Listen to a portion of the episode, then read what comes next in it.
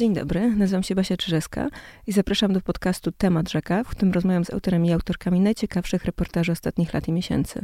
Interesuje mnie, z jakimi założeniami zaczynali, jak przebiegała ich praca, jak zweryfikowała się ich teoretyczna wiedza, pytam o doświadczenia i wnioski. A wybieram książki, które poruszają tematy zaangażowane społecznie i opisują zachodzące zmiany. Ważna jest dla mnie perspektywa kobieca. Dzisiaj moim gościem jest Katarzyna Wężyk, reporterka, publicystka, autorka książki Aborcja jest. Dzień dobry. Kasiu, aborcją zaczęłaś zajmować się w 2018 roku i to był taki moment zawieszenia. Energia Czarnego Marszu mm, z 2016 roku trochę opadła. Aborcja była legalna tylko w wyjątkowych przypadkach. W przypadku gwałtu i embryopatologicznych przesłanek ta liczba... Oraz zagrożenie życia i zdrowia kobiety. No tak, to było związane. E, liczba tych legalnych e, zabiegów wykonywanych w szpitalach oscylowała wokół tysiąca rocznie. Mm, I trochę zaczęliśmy przyzwyczaić się do tej sytuacji, trochę zaczęliśmy ją akceptować. Oczywiście podziemie kwitło. Chciałabym zauważyć, że do tej sytuacji się przyzwyczailiśmy od 1993 roku, kiedy została uchwalona ustawa antyaborcyjna, która wtedy i bardzo długo była uznawana za najbardziej rozsądny kompromis. Chciałabym przypomnieć, że ten zakaz trzema wyjątkami był uznawany za bardzo dobrą ustawę, no bo właściwie dopuszcza najbardziej ekstremalne przypadki, aborcja przecież jest złem. E, więc, e, więc w 2018 roku sytuacja była taka sama, jak, jak przez ostatnie wtedy 20 lat. No ja zaczęłam książkę pisać, moja książka nie jest interwencyjna, a to, że ona się może i taka wydawała, wynika z tego, że no w zupełnym przypadkiem jakby wbiłam się w Zeitgeist, bo ona rzeczywiście wyszła w marcu zeszłego roku, czyli tuż po zakończeniu tych protestów, które się przetoczyły przez Warszawę i wszystkie największe i też mniejsze polskie miasta jesienią rok wcześniej. E, ale tak naprawdę no, ona powstała z ciekawości przede wszystkim. Mhm. To znaczy, interesowało mnie przede wszystkim e, to, jak kobiety w kraju, w którym panuje właściwie zakaz aborcji, no bo jeśli w 30-milionowym kraju wykonuje się maksymalnie 1078 bodajże aborcji rocznie, no to mówimy o zakazie. I jak w, w, takim kraju właśnie kobiety radzą sobie z przerywaniem ciąży? No bo jednocześnie słyszeliśmy od lat, że organizacje kobiece szacowały liczbę aborcji pozasystemowych na 100-150 tysięcy. Więc interesowało mnie, jak, jak te kobiety te aborcje przeprowadzają, jak sobie z tym radzą, jak też się z tym czują, ponieważ obowiązująca przez lata narracja wokół aborcji była taka, że to jest zawsze dramat, trudna decyzja, tragedia i i zawsze masz po tym syndrom nieistniejący zresztą postaborcyjny. I ta aborcja zawsze jest czyjąś aborcją. Mm, jakiejś dalekiej krewnej, koleżanki, koleżanki. To nie jest doświadczenie bliskiej osoby, ani, ani moje, wypowiedziane głośno, publicznie. Nawet nie wiem, czy powiedziałam, że to dalekiej krewnej, czy kuzynki, bo kiedy ja zaczynałam pracę nad książką i zastanawiałam się, skąd wezmę bohaterki, to ja byłam przekonana, że w moim otoczeniu nie ma nikogo, kto by zrobił aborcję, bo ja takich osób nie znam. A kiedy zaczęłam właśnie zwierzać się bliższym i dalszym znajomym z tego właśnie mojego problemu, nagle się okazało, że, że tak, że znam takie osoby. I kim one były? Kim one były? No nie... Jakby nie wydaje mi się, żebym mogła zdradzać moje Nie, nie, dane osobowe. Chodzi mi o to, jakie to były pokolenia, jakie to były punkty porozrzucane względem ciebie? Wiesz co, no na początku oczywiście było to towarzystwo bardzo takie warszawskie, średnioklasowe, dość zamożne, mniej lub bardziej, e, więc ta książka szybko mi się zrobiła dość monotematyczna, więc chciałam bardzo wyjść, żeby pokazać, że właśnie aborcja jest doświadczeniem dość powszechnym, no bo jak pokazały badania CBOS-u, doświadczenie aborcyjne Polek z 2013 roku, między co trzecią a co czwartą Polką e, ma doświad sobą doświadczenie aborcji właśnie. Czy te kobiety się łatwo otwierały? Czy one miały potrzebę mówienia o tym? tak, to znaczy... Sama zgoda na taką rozmowę wydaje mi się, że y, oznaczała. Znaczy, nie, nie, nie czuję się kompetentna oceniać, czy one tego potrzebowały i dlaczego tego potrzebowały, ale na pewno one uznały, że y, problem jest na tyle ważny, temat jest na tyle ważny, że, że chcą ze mną o tym porozmawiać. No bo takich głosów wcześniej w polskiej przestrzeni za bardzo nie było. Były te słynne, była słynna rozmowa Natalii Przybysz, za którą ona została potraktowana straszliwym hejtem.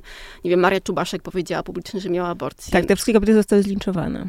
No poza Marią Czubaszek, bo to w PRL-u to jeszcze można, tak? Ale rzeczywiście... Ale później grillowana regularnie. Nie. Zdecydowanie nie. Też y, Katarzyna Bratkowska, też ten słynny przypadek, kiedy ona powiedziała, że zamierza zrobić aborcję w święto Bożego Narodzenia i to... Mm.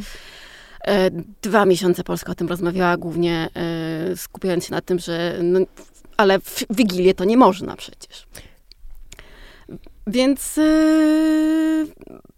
te rozmowy, czy one były trudne? No bardzo różnie jakby jedyne dwie traumatyczne, naprawdę traumatyczne rozmowy, które przeprowadziłam, to były rozmowy z kobietami, które miały aborcję w polskim systemie i musiały ją wyegzekwować. E, to jak... E, system... Czyli mówimy o takich ciążach, które były wyczekiwane, które były chciane, tylko po prostu miały różnego rodzaju problemy medyczne. Tak, to były ciąże z wadą letalną, czyli skazane na śmierć, więc one miały pełne prawo wtedy jeszcze do zabiegu. Tylko, że się okazało, że w szpitalach nie chcą go robić, że je traktują przedmiotowo, że je odsyłają, że im mówią, że to nie spa, że tu pani nie pomożemy, że w ogóle to sobie pani wyobraża, więc...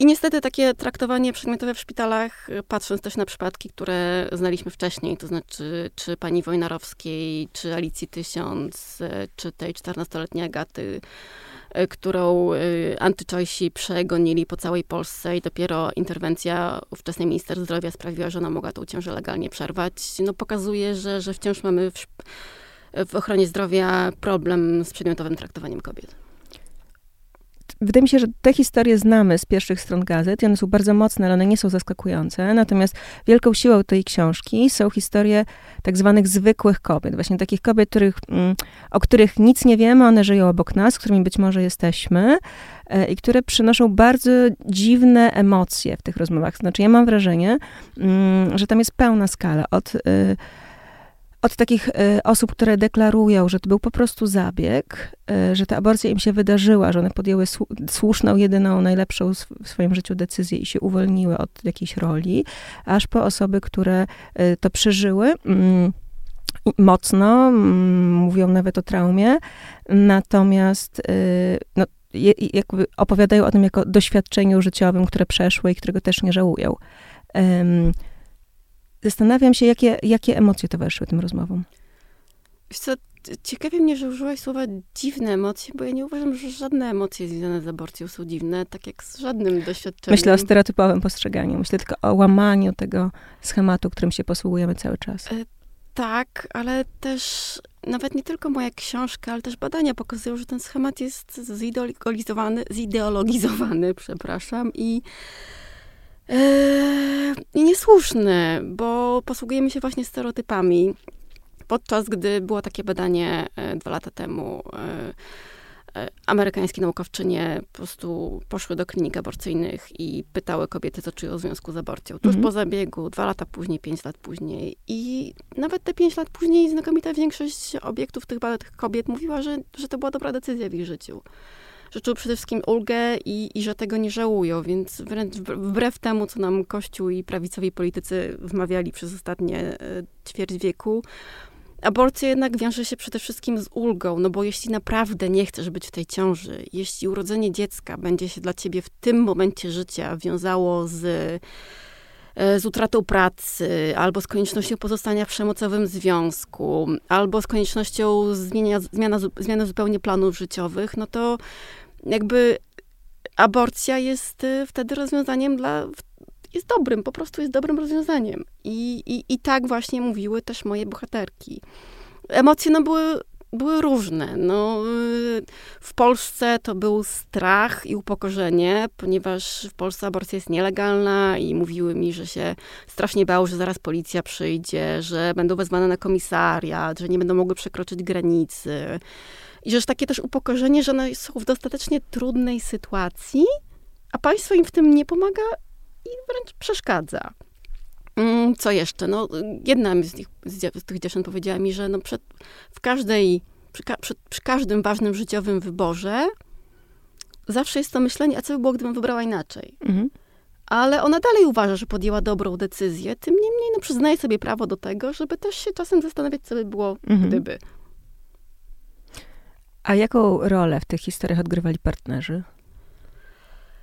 Oj, to jest temat rzeka, bo od paru dziewczyn usłyszałam, że, że ta sytuacja, w której się znalazły, przekonała je, że, że jakby kwestie ciąży i, i też aborcji to jest jednak, jakby zostają w tym same. Mhm. Że partner, nawet najbardziej wspierający, może tylko być z boku i pomagać, a to jednak wszystko jest na ich barkach. Jedna powiedziała, że, że on ze mną wtedy był, ale ja wiedziałam, że on może sobie tak po prostu zniknąć, tak? I to, yy, i że tylko od jego dobrej woli zależy, czy będzie. Inna powiedziała, że doświadczyła ogromnego siostrzeństwa od matki, której pożyczyła pieniędzy, od przyjaciółek, które ją wspierały, od obcej osoby, która pojechała do kliniki do Wiednia, która ją w tym Wiedniu przyjęła, i właściwie jedyną osobą, którą dla, dla niej się nie sprawdził, był jej ówczesny wtedy partner, który jakoś tak nie, nie uniósł tego emocjonalnie, tylko to potraktował tak bardzo, yy, no bardzo było, znaczy nie, nie wsparł jej tak, jak ona wtedy tego potrzebowała.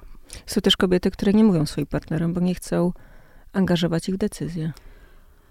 E, jeśli mówimy o tej dziewczynie, która zaszła w ciąży po bardzo krótkiej relacji, no to ona uznała, że nie chce być z nim więcej, że yy, i że to, jest osoba o poglądach prawicowych, więc yy, więc po pierwsze nie chce mu dokładać wrzutów sumienia, gdyby takowe miała, po drugie nie bała się, że może jej w tym po prostu przeszkodzić. Czy w tej masie historii, które były tak różne, bo dotyczyły różnych pokoleń, różnych momentów w historii Polski, mm, E, również e, pochodziły z czasów przed e, ustawą z lat 90., która zakazuje aborcji.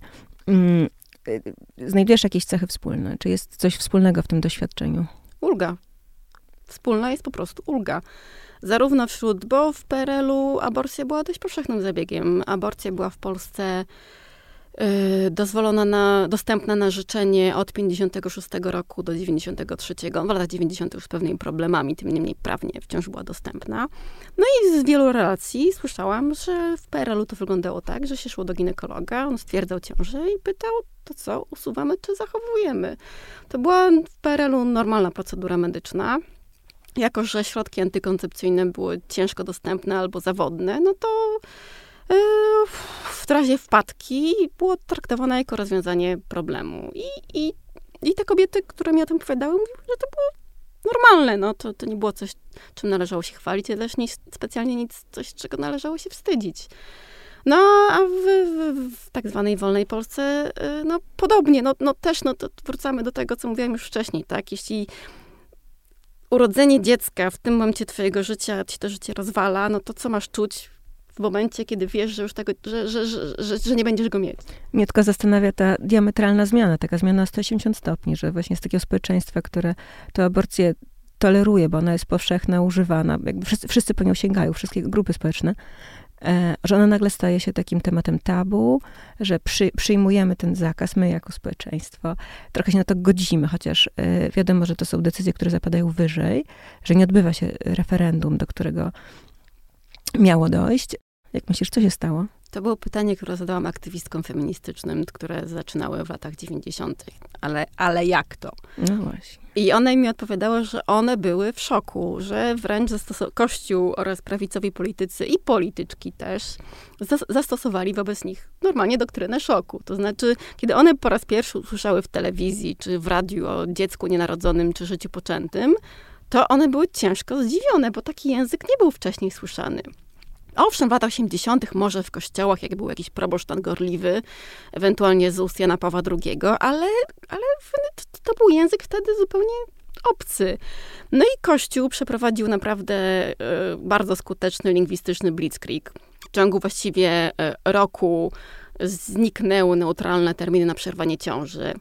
Nawet y, umiarkowani zwolennicy y, niezaostrzania prawa y, albo chociaż zostawienia wyjątku społecznego mówili dokładnie tym samym językiem. Jakby aksjomatem było to, że aborcja jest zła, ale w pewnych przypadkach może być ewentualnie mniejszym złem.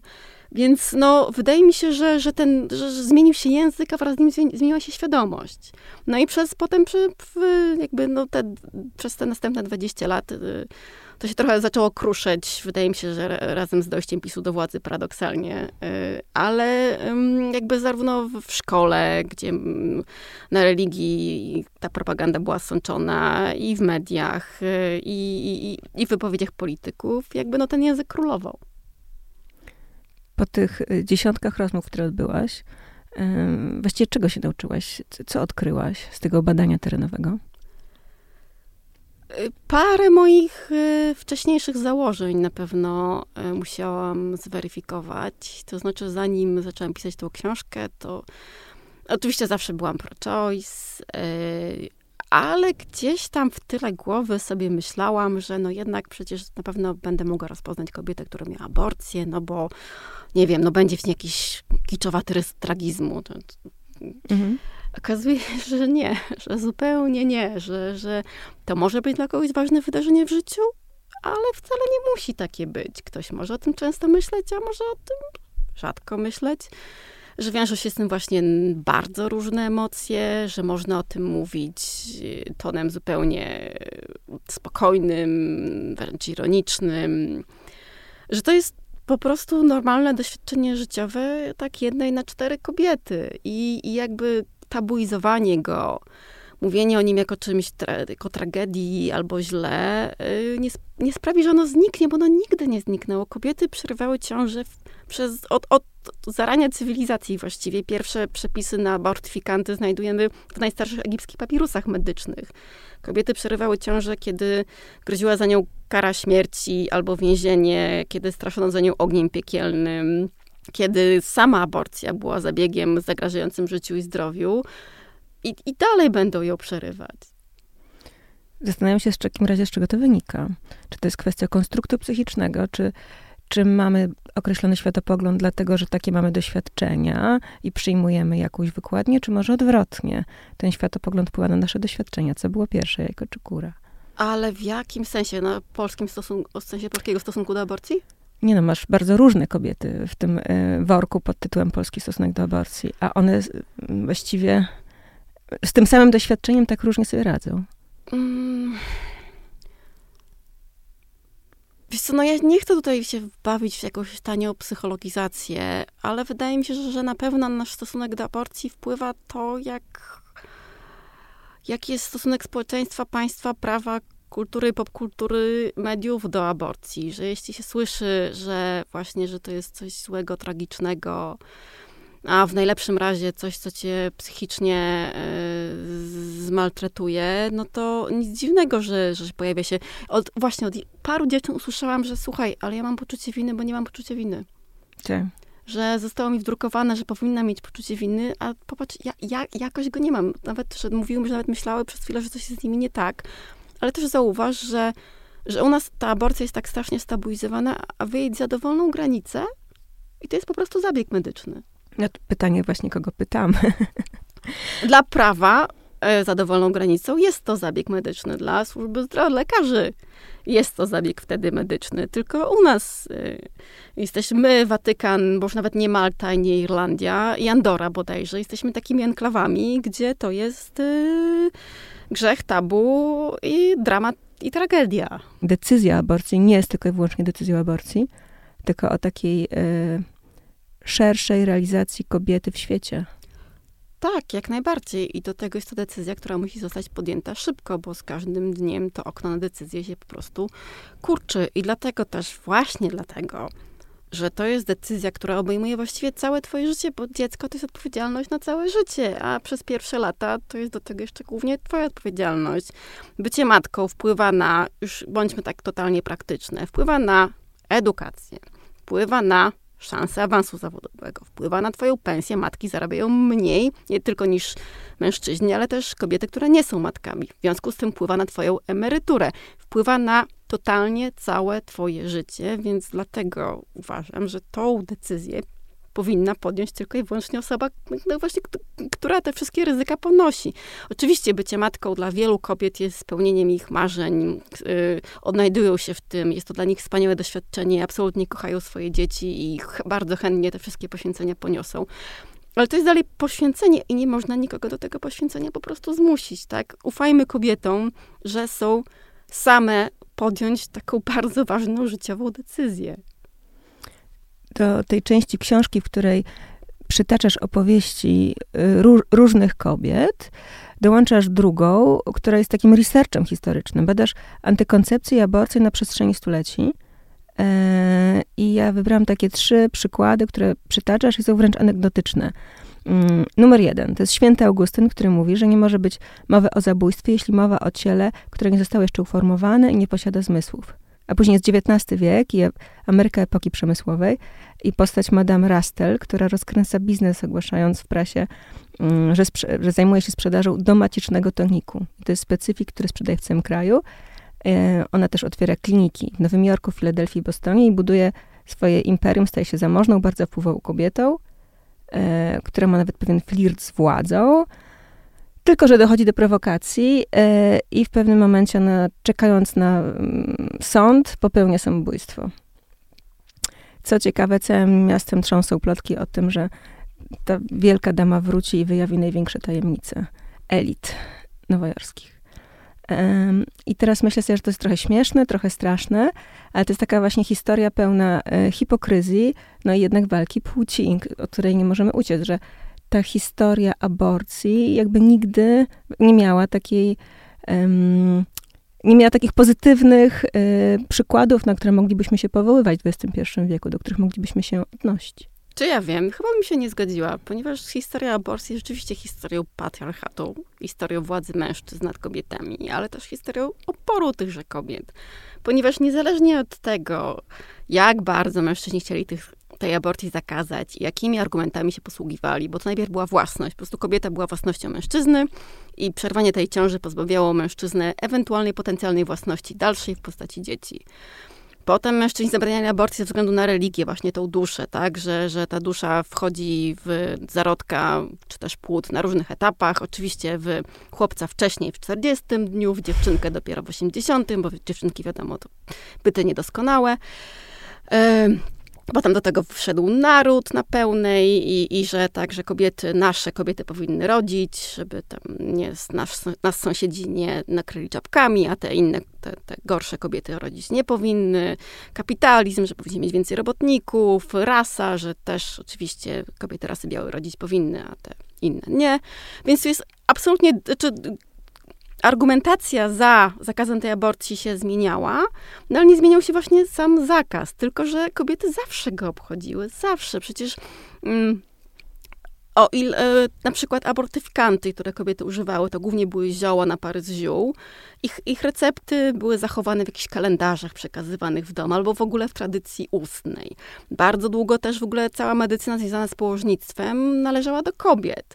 Dopiero właśnie jak zaczęła się profesjonalizacja medycyny, czyli kiedy mężczyźni uznali, że to jest rynek i może należałoby go zmonopolizować, Właściwie ta władza kobiet nad własną płodnością została mocno ukrócona. I tu słusznie podać przykład Madame Restella, bo to był ten właśnie moment, kiedy kończyła się profesjonalizacja medycyny, kiedy właśnie amerykańscy lekarze stwierdzili, że, y, że nie, nie, trzeba odebrać tym akuszerkom, tym, e, tym położnym, które właśnie psują rynek, bo biorą mniej niż my, e, kwestie ciąży i porodu. I wprowadzili kampanię właśnie antyaborcyjną. No i Madame Restel była jedną z ofiar tej kampanii. Mhm.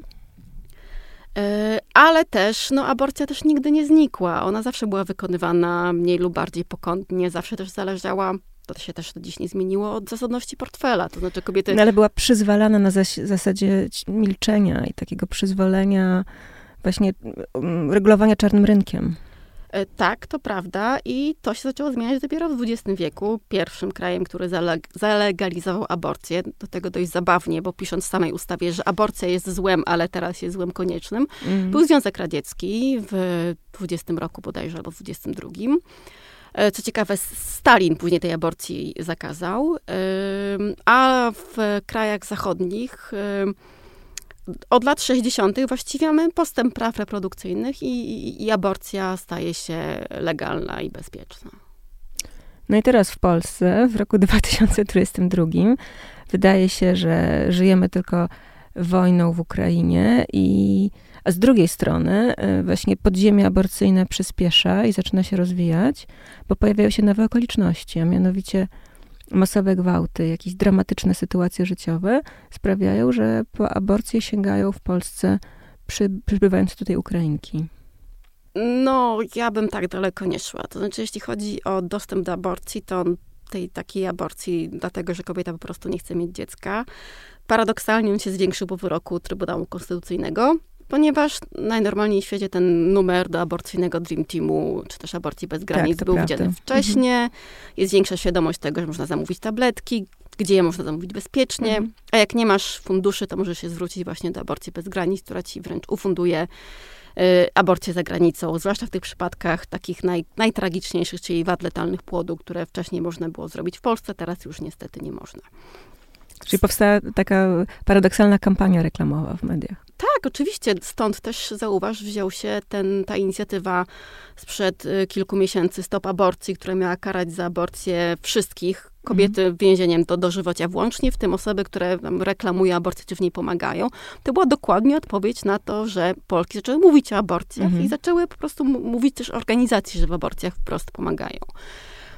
E, więc ten dostęp się paradoksalnie zwiększył. E, co do Ukrainy. Znaczy, dostęp jest cały czas taki sam, zainteresowanie i świadomość. E, tak, ale jeśli nie wiesz, nie znasz numeru telefonu, który możesz zadzwonić. To była kampania edukacyjna. To. to była, no w pewnym sensie to była na pewno kampania edukacyjna. Zapewne nie, nie o to chodzi o pani Godek i pani Przyłębskiej, no ale sorry, mhm. taki mamy klimat. Jeśli chodzi o Ukrainę, no ja na przykład... Zadzwoniła do mnie koleżanka, u której była uchodźczyni z Ukrainy. To akurat była dziewczyna z Afryki, studentka, która przyjechała tu ze swoim chłopakiem. No i zapytała mnie, słuchaj, ona jest w ciąży i wczesnej i chce ją przerwać i co ma robić. No to jej powiedziałam, jakie ma opcje. To znaczy, że jeśli nie ma pieniędzy, to może zamówić tabletki. To kosztuje około 75 euro. Podam jej strony internetowe organizacji kobiecych, których można je zamówić, tylko no się na nie czeka. No powiedziała, że nie, nie może czekać, pieniądze mają. No to mo mogą pojechać albo na Słowację.